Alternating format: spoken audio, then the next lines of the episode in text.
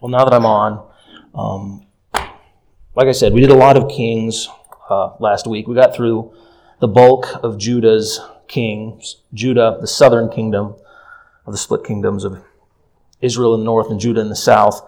We're going to um, finish off, you might say, Judah this week, and we're going to see them taken away into captivity, into uh, Babylon. I've tried to keep it a little more brief with um, some of the names um, to just make it a little easier to get through. Um, I remember last week we got to King Uzziah, a familiar name um, from some of the more famous um, prophecies of Isaiah. And uh, today we'll start with uh, Jotham. So we're in 1 Kings 15. And we'll move through this with some uh, rapidity because I would like to get to um, uh, some of the stuff surrounding um, the deportation, the exile of uh, Judah into Babylon. Jotham, remember, um, Jotham takes over for his father early, okay? Um, because his father, remember, in a moment of sort of um, in a moment of pride or in a moment of um, inappropriate um, self assuredness, um, enters the part of the temple he's not supposed to, to perform an act that was to be reserved for priests. And remember, he was struck with leprosy. So Jotham assumes the throne. He reigns. Um, he serves as almost, um, he, he, he, governs in place of the um, sick king and then he himself takes over and reigns for 16 years. He does what's right in the eyes of the Lord, but we still have these pagan sacrifices happening throughout the land. We've talked about those some already. Um, he makes some improvements on the temple, and he dies.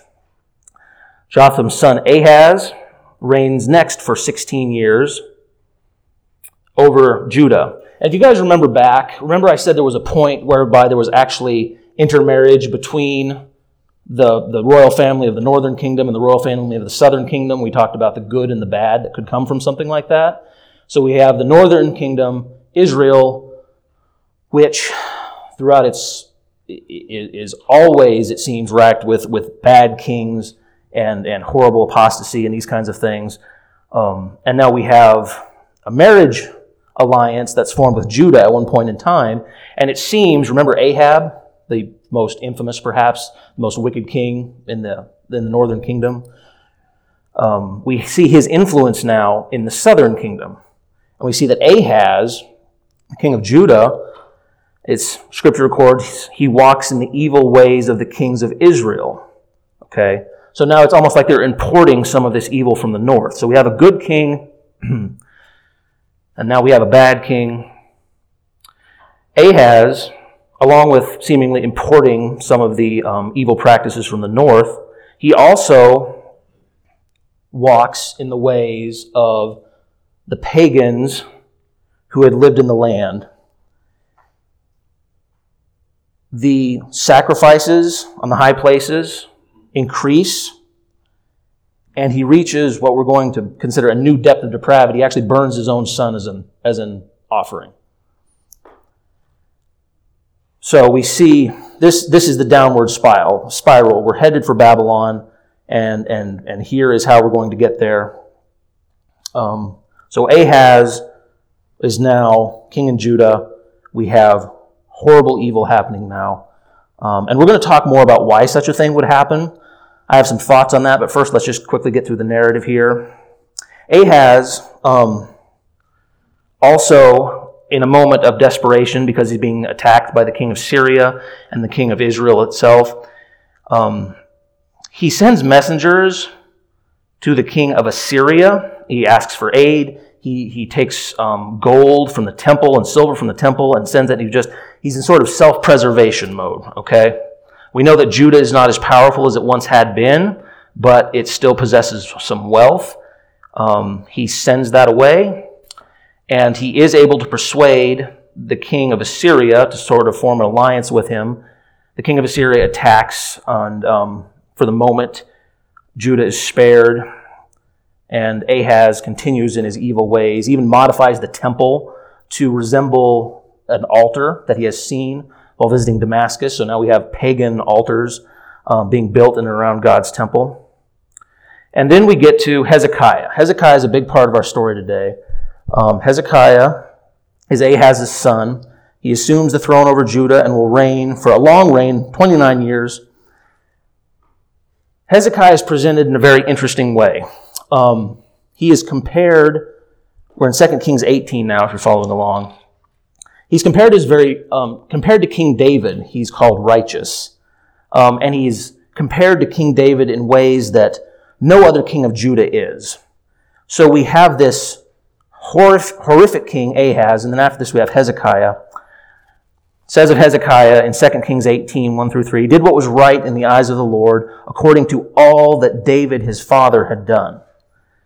So we really have, um, this is one of the last really strong, good kings of Judah, but Hezekiah even more so. He does he does things that even the other good kings before him hadn't done. Um, he really surpasses them in his righteous zeal. He tears down the high places, so there's no more pagan statues. He uh, stops the pagan sacrifices. Um, he even breaks apart Moses' bronze serpent. Now, why in the world would he have to do that? Do you guys remember from Numbers 21, as, we're mar- as Israel's marching through the desert, they're complaining that happened a lot. But this specific time, they're complaining, and as a punishment, God sent serpents among them and biting them. And Moses made this bronze serpent on a pole, and the people looked at the pole. They were saved. Remember that? They looked at this bronze serpent. Well, why in the world would righteous Hezekiah want to tear, you know, tear apart, break apart this bronze serpent? Well, because the people had started to worship it. I know, right? And truly, we have to ask ourselves at this point, is there anything shiny the people of Israel haven't bowed down to? What is it about pagan religion and idol worship that's still so alluring? We have to ask ourselves this. At some point, this story begins to sound like a broken record. They're still so attracted to these, um, these pagan customs that were in the land, these high places, these Asherah poles. They, they, a, a symbol, a serpent crafted to save them from their grumblings now becomes an object of worship. What is it? Pagan worship. Why?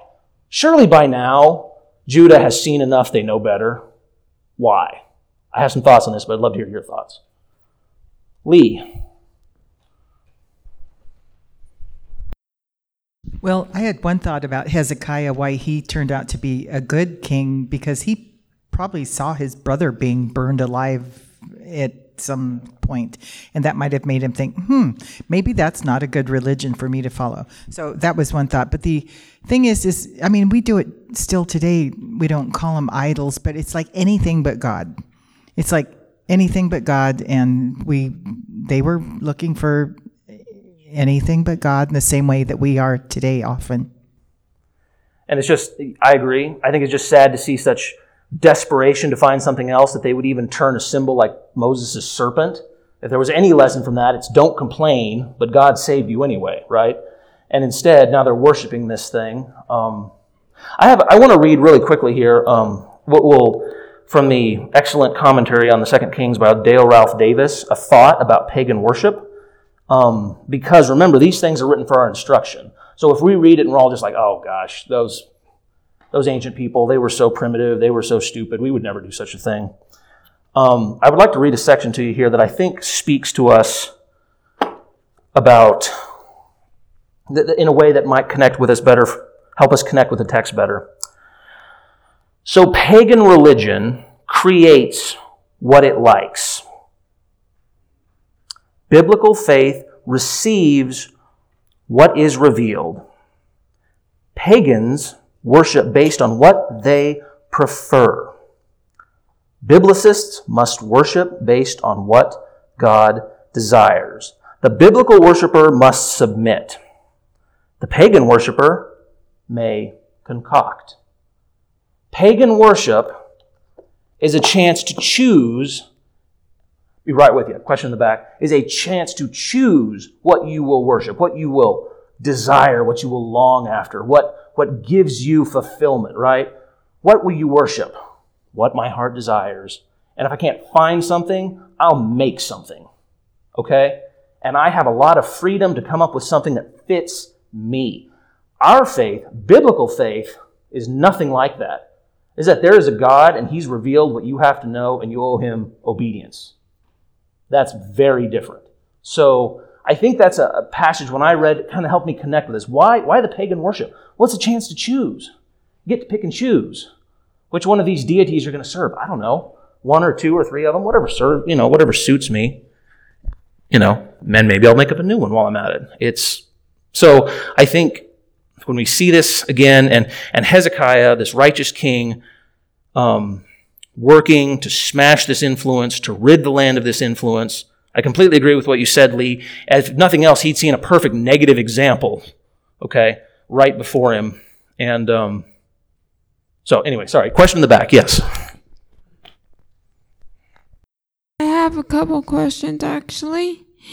And I was wondering why did the king give lashes to the um, brother um, Judah or what is his name? I'm not sure which king you're on there, Bennett. I was talking about Asher, uh, uh, Egypt. Ahaz? Thank you. You, you mean why? Why did he perform the sacrifice? Yeah, that's it. Well, we'll talk about this some more here in a minute because we're going to see it unfortunately happen again. But um, is a pagan custom we've seen in the in both the Near East, I believe, uh, Northern Africa. Um, there is historical um, historical precedent for this sort of thing. Um, it's based on sort of a uh, how do I coerce God to make him do what I want him to do, and the greater the sacrifice I can offer him, the greater value, the more likely You're not he is get to, him to do obey. what you want you you yes, you do. and the idea exactly, and the idea would be by offering something that to me is so precious as a sacrifice to God that I will get him to do what I want. Does that make sense? It's a very yeah, pa- it's a very pagan it's custom. impossible. Yes, that is correct. And we know one thing about God. He has God as a father. We have God the Father and God the Son. And we will see that um, this is one of the issues that ultimately will drive God to cast out Judah. But we'll get to that. That's an excellent setup question. Thank you. Um, so, moving on here, we kind of talked about idols and why there's, you know, idolatry and idol worship, why it's so alluring. And, and we talked about how among the Davidic kings, Hezekiah is most like David. There are even phrases in the text that are only used of him and of David, such as the Lord was with him and he was successful in war. I think that's really fascinating because it's just showing this direct connection um, because only David and Hezekiah among the Davidic kings are written of in such a way. And Hezekiah is also very unlike his father. Remember, his father made an alliance with Assyria to save himself. He even calls himself a servant of the king of Assyria when he's begging for help. Not so for Hezekiah. In fact, he rebels against the Assyrians. So, Sennacherib, the king of Assyria, comes and takes by force many of the fortified cities of Judah. And when Hezekiah asks for terms, basically says, What do I have to do to get you to stop? Sennacherib demands silver and gold. And Hezekiah delivers.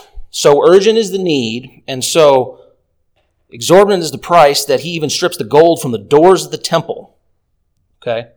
So, the good news was he wasn't willing to bow to a foreign power.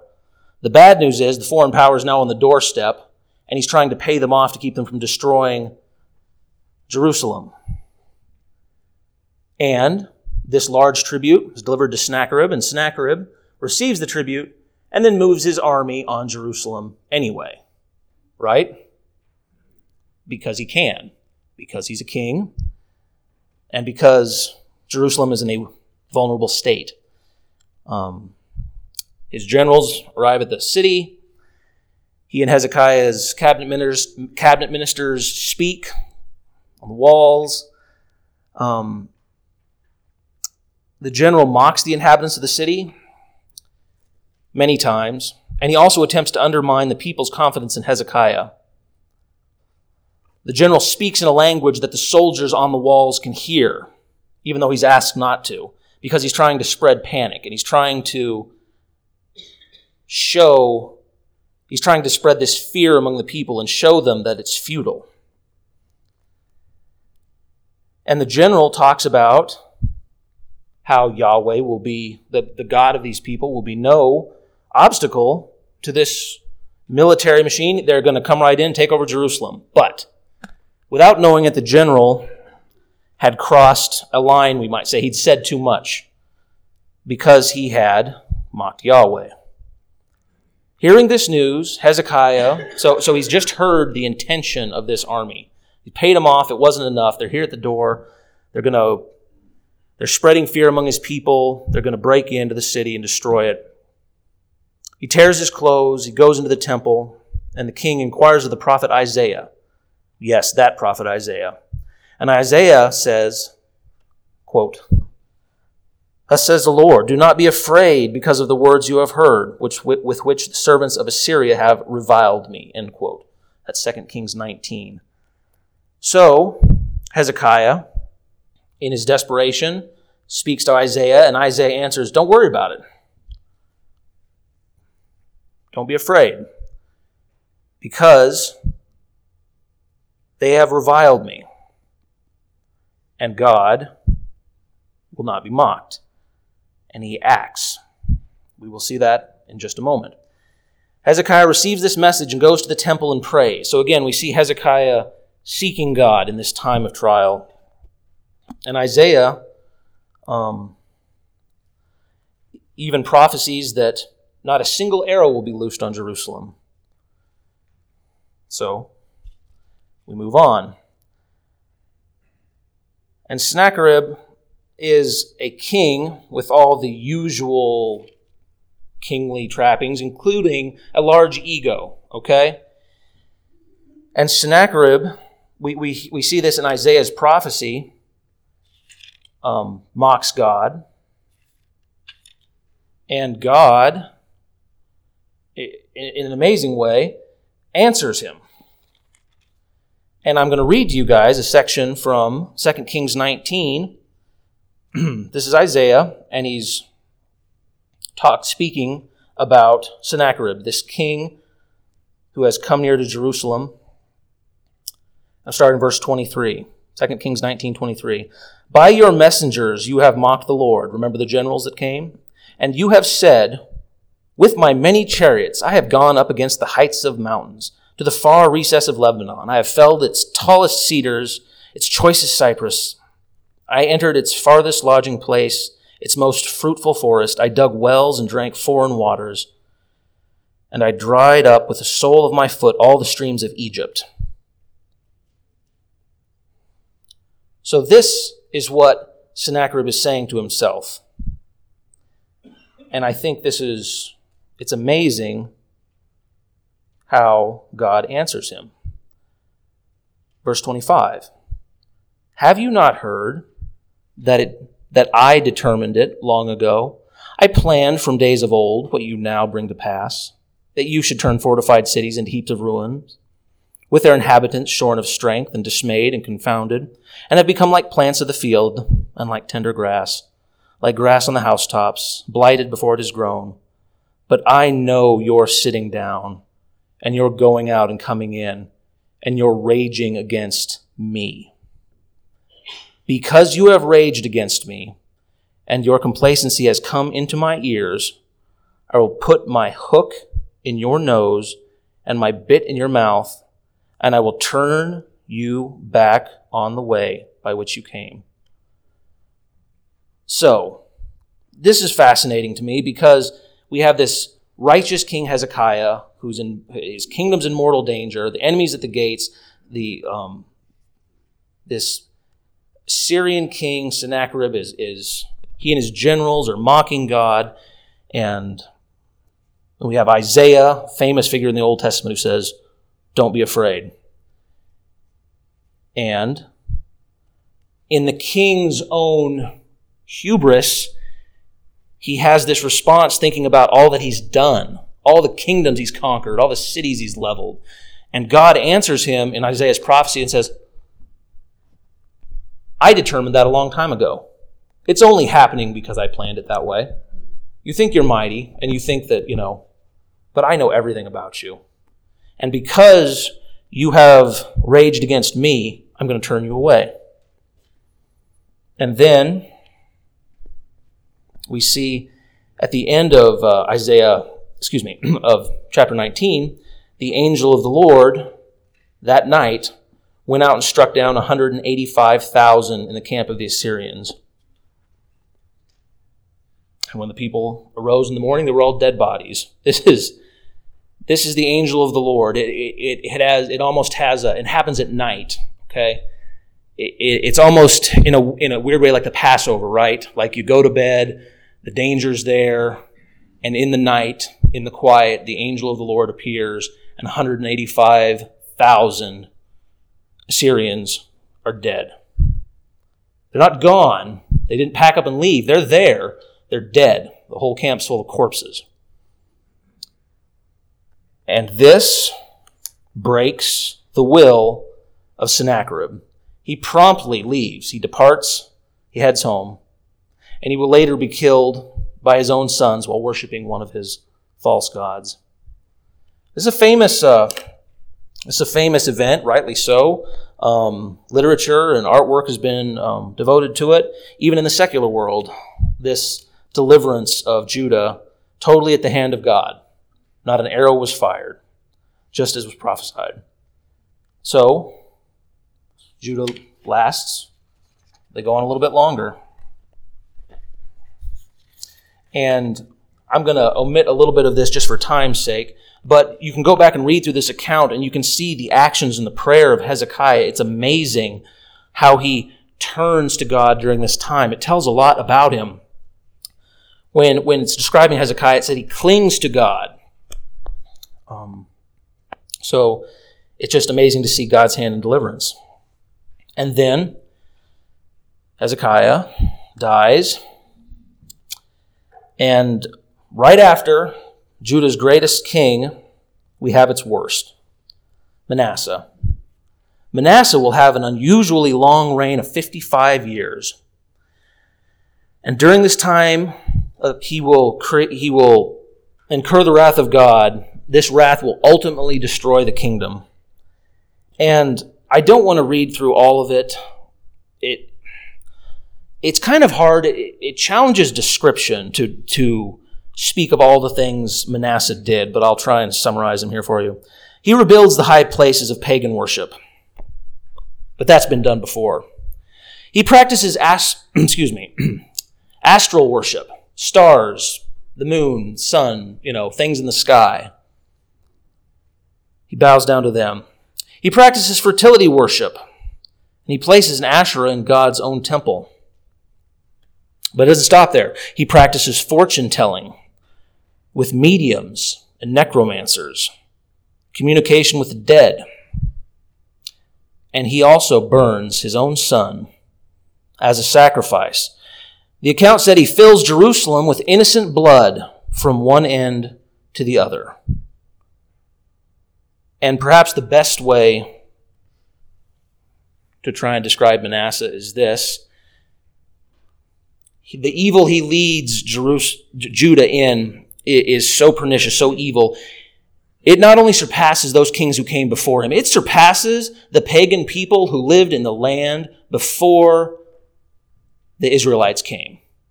The land is now more evil in God's eyes than it was before the Israelites came. It's a shocking statement. it, it is. Um, they're now more vile in their conduct than even their pagan predecessors. And God God makes a judgment on the conduct of both the king and the country. he describes his judgment. And I'll read some of it for you in 2 Kings 21. And the Lord said to his servants, the prophets, Because Manasseh, king of Judah, has committed these abominations and has done things more evil than all that the Amorites did, who were before him, and has made Judah also sin with idols. Therefore says the Lord, the God of Israel, Behold, I am bringing upon Jerusalem and Judah such disaster that the ears of everyone who hear it will ting- hears it will tingle.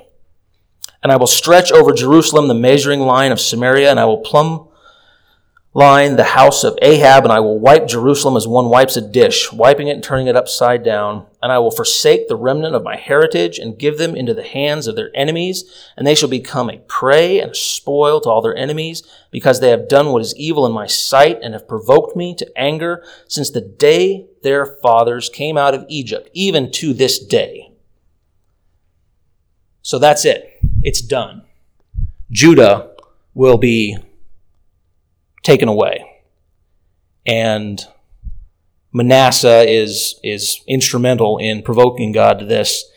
Um, and I think I was searching what what could we take from this that's useful to us, right? What what's what's a good a good thing to take away from this? Um, and here, here's what I've got. There is a point of no return regarding God's punishment and sin. Okay? Judah right now reached that point of no return. Okay? There will even be a good king that will arise after Manasseh. Okay? There will be good things that still happen. But the most God will say after this point is that I will wait, I will put off, I will forestall that judgment, but it's still coming. Okay? The shedding of innocent blood, God does not take lightly. The killing of children, God does not take lightly. The desecration of his, pla- of his house, his place of worship, God does not take lightly. And so from this point on, Judah's fate is set. Um, so I think it's just, we just need to, we just need to be aware of the fact that there is a point of no return um, where the punishment is going to fall, and we should not toy with God because we don't know where that point is. What do I mean? Okay? I mean that even a right, we'll take um, David, a righteous king, right? He commits a terrible evil with Uriah the Hittite and Bathsheba. We all know the story, right? And afterwards, David is repentant. But he still is punished for that, okay? And the punishment, you know, comes and his house is afflicted, the baby dies.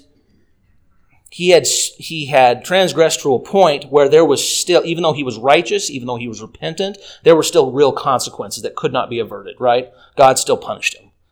Um, we might say the rich man and Lazarus. The rich man had reached a point of no return. Okay? It was too late for him. He had reached the point beyond which he could not turn back from. And I just think, um, thank, thank goodness that we have a merciful and loving God who will hear our prayer and who will grant us forgiveness. But we ought not to toy with God because there is a point of no return where punishments will happen. Um, and we see Judah reaching that point here. Interestingly, um, Second Chronicles 33 records that Manasseh was captured by the king of Assyria, and he humbled himself before God, and he even worked to undo the damage that his own depravity had brought. But it was too late. didn't change Judah's ultimate fate. Um, Manasseh has a son, Amon, who reigns two years over Judah. He does what's evil in the sight of the Lord and is ultimately murdered by his servants. And um, as we move into the final phase here of uh, the end of Judah, I just want to mention the prophets. Those of you who are following along um, on, on the chart will see this is a time when the prophets are very active, okay? There are a lot of prophets writing at this time. There's a lot of, um, we have uh, Isaiah, we already talked about it, Jeremiah, Daniel. I mean, if you look through there, this time, the, the warnings that came for Israel, the warnings that came for Judah, and then the captivity that's coming. We just see a lot. It's a very active time for prophets, and that's very interesting if you're looking to tie in some of your Old Testament reading to the narrative.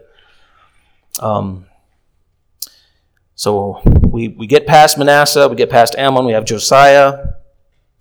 Josiah is the last good king of Judah. Um, he's trying to repair the temple. The high priest finds a copy of the book of the law. Many, many commentators seem to think it was uh, Deuteronomy. The book is read before this king, Josiah, and he tears his clothes in mourning, and he understands how the disobedience of his people and of his predecessors have brought on God's wrath. And he seeks God. And God answers him in two parts. First, the judgment of God will most certainly fall on Judah. So again, we've reached that point of no return. Judah is going to be judged. And second, and this is interesting to me, because of the repentance of jo- Josiah, the wrath will be forestalled. It will not occur during his reign. God says, because you were righteous, because you tried to turn back to me, because you um, were faithful to me, it will not happen when you're alive. I will, I will, my judgment will not fall while you are here. Josiah restores the temple, celebrates the Passover. He reads the law before the people. So he is truly a, a last bright spark in the increasingly dark place of Judah. Um, he's later killed at the Battle of Megiddo fighting the Egyptians. And here's the point. Um, we, we kind of reached this point in the, um, the northern kingdom where the last several kings came very quickly, right? Short reigns. They were ineffective. They were foolish. They were wicked. Boom, boom, boom, boom, boom. The end. Seems to be a sign of the end. And we see the same thing now in Judah. We see um, the next king reigns only three months for the Pharaoh Necho from Egypt. Captures him, puts him in chains, takes him away to Egypt where he'll die. And then the Pharaoh actually pra- places the next king on Judah's throne, who also does evil. And now we see the conditions are right for the end. And we see a new player on the scene, the Babylonian king, Nebuchadnezzar. This is a name you'll hear a lot. Babylon, uh, Babylon was the new rising power. And Nebuchadnezzar approaches. And Jehoiakim, the king of Judah at the time, becomes his servant for three years, and then, one could argue foolishly, rebels. Nebuchadnezzar's army comes and lays siege to Jerusalem. He later joins in person. And uh, Jehoiakim, who is Jehoiachin's son, surrenders the city. So now it's over. The Babylonians are in the city. They, Nebuchadnezzar takes um, the king and his palace officials prisoner, carries away all the treasures of the temple. He carries away the soldiers, the craftsmen, the smiths, all the skilled people, all the mighty people are taken away. This weakens, weakens greatly the city. And um, he sets up sort of a puppet regime and makes Zedekiah, who is Jehoiakim's uncle, king over what's left of Jerusalem. And uh, Zedekiah reigns for 11 years over the what's left. He also does evil and foolishness. And he rebels against Babylon. Yes, the same Babylon that put him on the throne. And this time, it's pretty clear that Nebuchadnezzar has had it, no half measures. He returns with his army and levels the city. He destroys the temple. He destroys the king's palace with fire, then carries away almost all the remaining inhabitants into exile. Almost everyone's gone now into Babylon. And for Zedekiah, a special punishment. Remember, I made you king over what's left. I'm now going to unmake you as king. They kill Zedekiah's sons in front of him and then remove his eyes so that the last picture of this life Zedekiah gets to get is the picture of his children being taken from him and killed. And the remaining inhabitants of Judah are carried away into Babylon. And but for a very loving and merciful God, this is where the story of Judah would end. But Judah does not end the same way that Israel does. There is going to be a captivity, and then there's going to be a return and a rebuilding. And we will talk about that more next week. In the meantime, I know this is kind of heavy, but I put in something that I thought would make you laugh. I'm not even joking here, okay? Truly, you guys have been great to get through all these kings, through the destruction. It's hard watching something slowly be taken away. It's very tragic, but um, back in 2 Kings 17, remember Assyria in the northern kingdom? And remember how Assyria took away the northern kingdom. They begin to resettle Samaria.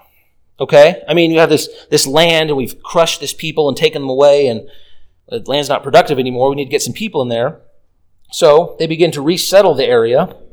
And I'm going to read to you from 2 Kings. So this is what's happening in Samaria up in the north.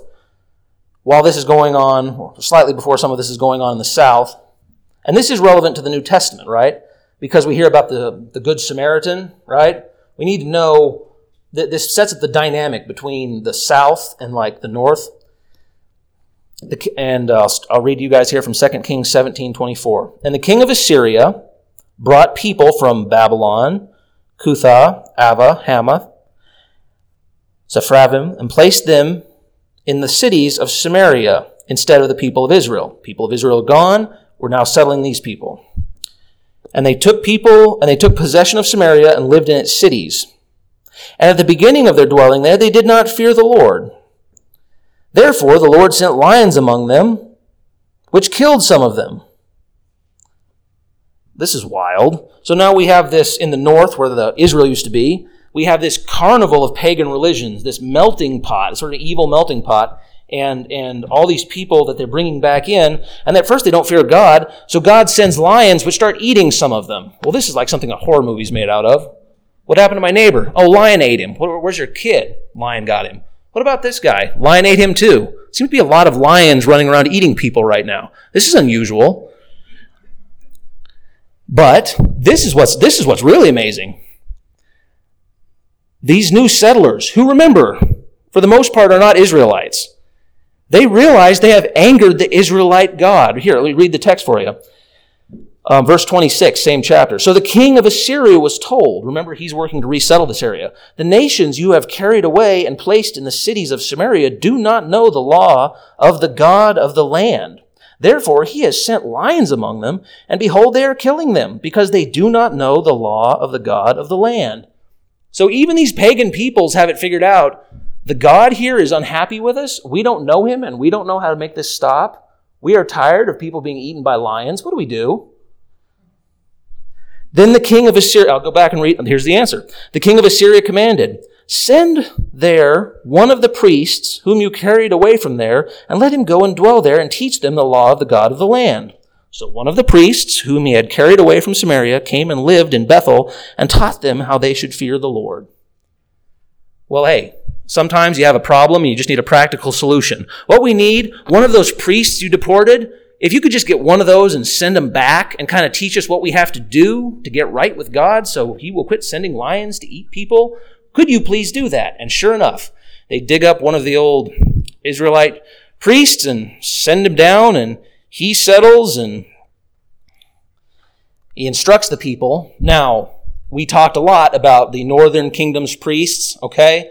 Not a great group, and at one point they become a very inclusive group. Remember, we talked about anybody who wants to could become a priest up there. So it wasn't great, but apparently it was just good enough that the lions quit eating people. But what we end up with in Samaria is this weird amalgamation of the pagan worship that was coming in from all these people that were resettling the land, and also some teaching from an Israelite, you know, the, the Israelite tradition, the priest, the, the God of the Yahweh tradition, we might say. So again, we have this sort of a weird mixture of all these things going on, on up in the north. But that will become important because, again, in the New Testament, Samaria and Samaritans are mentioned frequently. So I just want you guys to have some background about what was going on up there.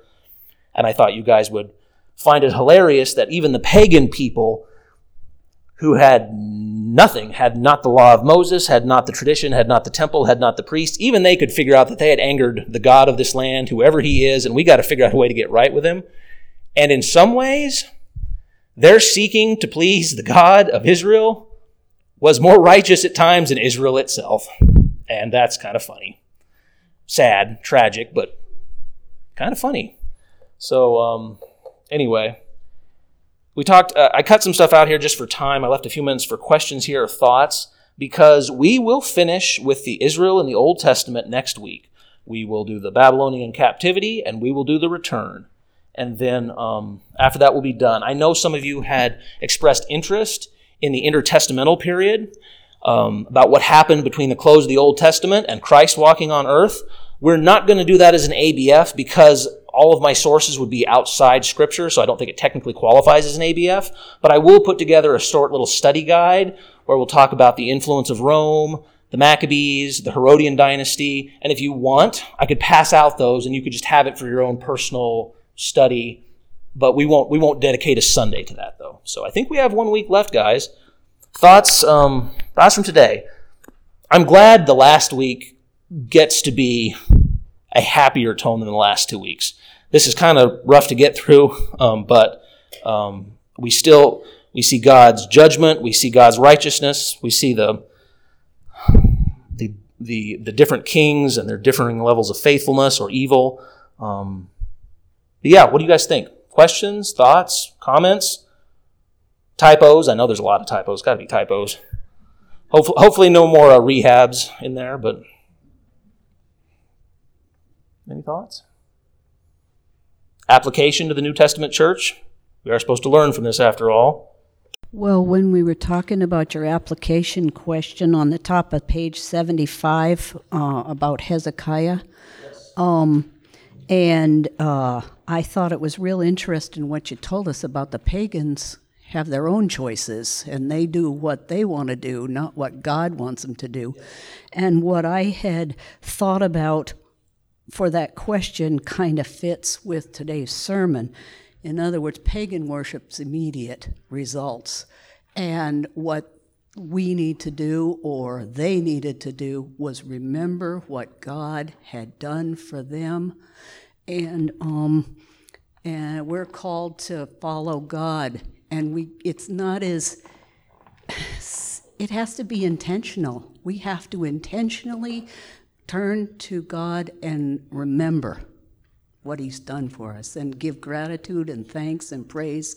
Otherwise, we get busy with the laundry or whatever we're doing, and uh, what happens to us happened in Jerus- in Judea and Judah, I mean, and Israel and all that stuff. Yes, I agree. That's that's that's the way when, when you serve when when you serve a an, a a deity who is outside yourself. You know, there's objective truth that that has to be learned. You have to you have to learn and serve this God. You're not free to just make up whatever you want it to be. Um, it is your job to find that truth and to worship that God. So I, I, agree. And you can get busy with all kinds of other stuff. In a way, paganism's more convenient, we might say, right? Because it'll work on my time the way I want it to, um, as far as it's easy, right? If, if I'm not really so big on this deity, but I'm really big on this deity, you know, I'll just worship over here. And, um, and there's also an aspect of control to it. I wasn't going to read this, but I will read just a little bit more from this commentary for you. Um, I, I think this ties in well with what you were going to say. Now, step back from this pile of paganism and note the common virus that infects it all. It's about control. In fertility worship, I use my practice of intercourse to manipulate or encourage the heavenly powers to act in the same way and grant fertility. In astral worship, I seek out omens that are indicators of future events. Likewise, in spiritism, I want the secret knowledge that will enlighten me on how to act or react in view of what is coming. By sacrificing a child, I show how dead earnest I am.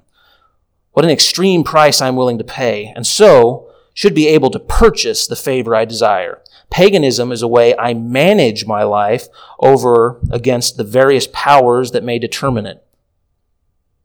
Paganism is light years away from biblical religion with its sovereign God who walks before and beside me in both green pastures and in dark alleys, all the way to my final residence. So I, I think that ties in with what you were saying. Um, I, I think that it's so weird we see the paganism thing keep popping up. It still pops up today. Far from it. We are, we are not rid of paganism in our culture. It may take different forms, but all the same temptations, I think, are there, and we ought to guard our hearts just the same. Other thoughts? Next week has a happy ending. So hang in there, guys. We're almost done. I appreciate you guys sticking through these last two weeks. Great. Have a good week. Thank you. Get out here. He's just laughing at me because I can't work a an ear thing.